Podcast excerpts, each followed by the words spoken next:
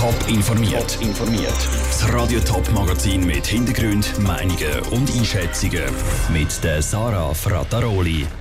Warum Taxifahrer gegen ein neues ÖV-Angebot in der Stadt Zürich Sturm laufen und über Vergrößerung vom Schaffhauser Kantonsrat den Politbetrieb effizienter könnte machen, das sind zwei von den Themen im Top informiert.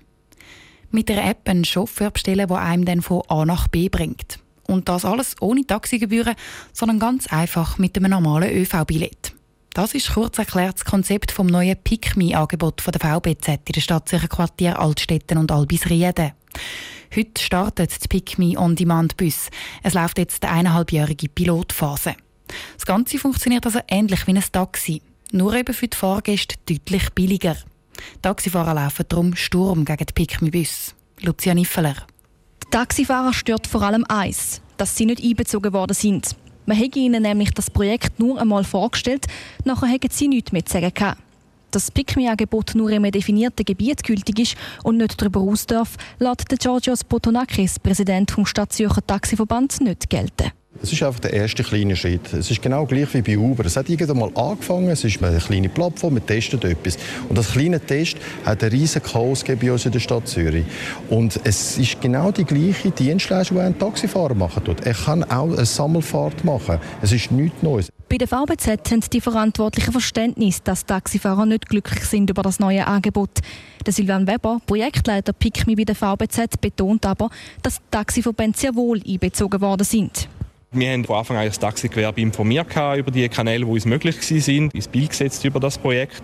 Äh, wir haben auch das Taxigewerbe und die Taxikommission eingebettet, die Begleitgruppe von dem Projekt, wo wir die Ergebnisse möchten teilen, ausdiskutieren, Empfehlungen aussprechen. So soll eine mögliche Zusammenarbeit mit der Taxibranche nach der Auswertung vom Pilotprojekt weiterhin bestehen.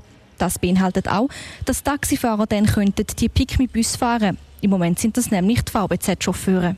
Lucia Niffeler hat berichtet. Die Pickmi-Bus fahren vom 8 Uhr am Abend bis Mitternacht, also zu den Zeiten, wo die regulären Bus und Tram nicht mehr so häufig unterwegs sind wie den Tag durch. Die Leute müssen nicht zu einer fixen Bushaltestelle gehen, sondern es gibt virtuelle Haltepunkte, wo sie einsteigen können. Das ist dann auch der Punkt, wo laut der VBZ die Pickmi-Bus von einem Taxi unterscheidet. Verschiedene Schaffhauser Politiker beklagen sich, dass sie ihre Arbeit nicht mehr gut genug machen können. Es seien schlicht zu viele Punkte, die sie behandeln müssen. Darum ist die Idee aufgekommen, den Kantonsrat von jetzt 60 auf neu 80 Abgeordnete aufzustocken. Das berichtet Schaffhauser Nachrichten heute. Ob das eine gute Idee ist, das hat Niki Stettler von einem Ostschweizer Politbeobachter wissen der Ausbau vom Hallenbad, die Informatik oder die Veloweg beim Rheinfall. Das sind nur drei von weit über 30 Geschäften, die auf der Traktandenliste vom Schaffhauser Kantonsrat stehen. Darunter sind auch Themen, die der Rat schon länger mit sich herumschleppt. Darum ich es sinnvoll, wenn in den Kommissionen mehr Leute mitschaffen, meint der Ostschweizer Politbeobachter Bruno Eberli. Ich finde das persönlich eine gute Idee, um die Arbeit, die in der Kantonsrat leisten ist, auf mehr Schultern zu verteilen. Die Arbeit ist relativ groß, das darf man nicht unterschätzen, und anspruchsvoll, Kommissionssitzungen vorbereiten und dann Kommissionssitzungen selber zu machen und im Rat, vorher in den Fraktionen auch vorbereiten. Da ist relativ viel Arbeit. Wenn dann aber plötzlich 80 statt 60 Parlamentarier im Kantonsrat sitzen, sind dann auch plötzlich mehr Leute herum, die sich zu Wort melden können. Weil es im Schaffhauser Kantonsrat keine Redezeitbeschränkung gibt, könnte das der Ratsbetrieb zusätzlich verlangsamen. Die Redezeit aber generell einschränken, halten Bruno Eberli für den falschen Weg. Ich würde einfach einen Appell machen, da kann die jeweilige Präsident, Präsidentin kann einfach Fraktionen ersuchen, um sich selber ein bisschen disziplinieren, um die Worte kurz zu halten und nicht jedes Mal in epischer Länge zu reden. Ein zusätzlicher Kritikpunkt gegen die Aufstockung sind Mehrkosten. Jeder Politiker, der im Rat sitzt, kommt für seine Arbeit auch Sitzungsgeld über. Und je mehr Ratsmitglieder das es gibt, desto höher sind dann auch die Kosten. Schaffhausen können sich das aber leisten, ist sich der Bruno Eberle sicher. Ich glaube, da könnte durch eine Mehrqualität von der kantonsrätlichen Arbeit eben aufgefangen werden. Und ich bin überzeugt, der Kanton Schaffhausen ist nicht sehr spendabel mit Sitzungsgeldern, kostet also nicht alle Welt.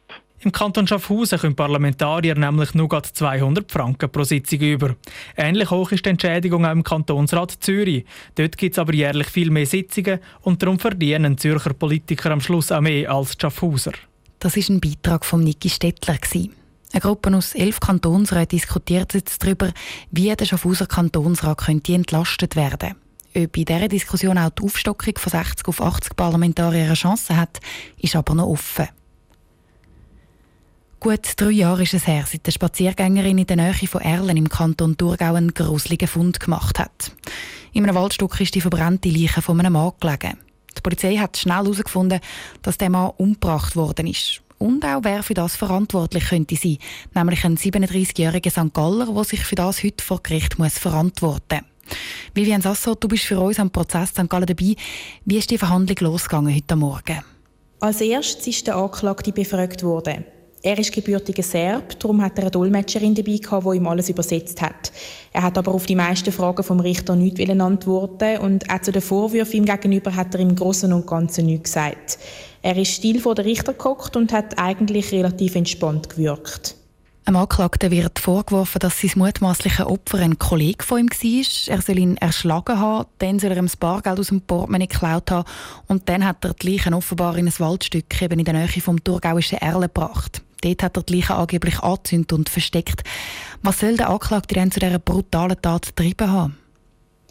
Der 37-Jährige ist offenbar spielsüchtig. Von seinem mutmaßlichen Opfer hat er anscheinend ein Darlehen bekommen, das er verzockt hat. Und weil er seine Schulden dann nicht zurückzahlen konnte, hat er seinen Geldgeber laut der Anklage kurzerhand aus dem Weg räumen.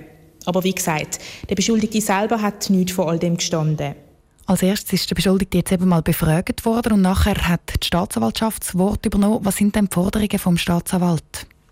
Die Staatsanwaltschaft fordert, dass der mutmaßliche Mörder für 18 Jahre hinter Gitter soll. Außerdem will sie, dass der gebürtige Serb für 15 Jahre die Schweiz verlassen muss.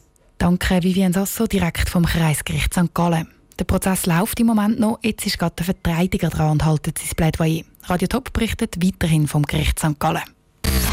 Top informiert, auch als Podcast. Mehr Informationen gibt's auf toponline.ch.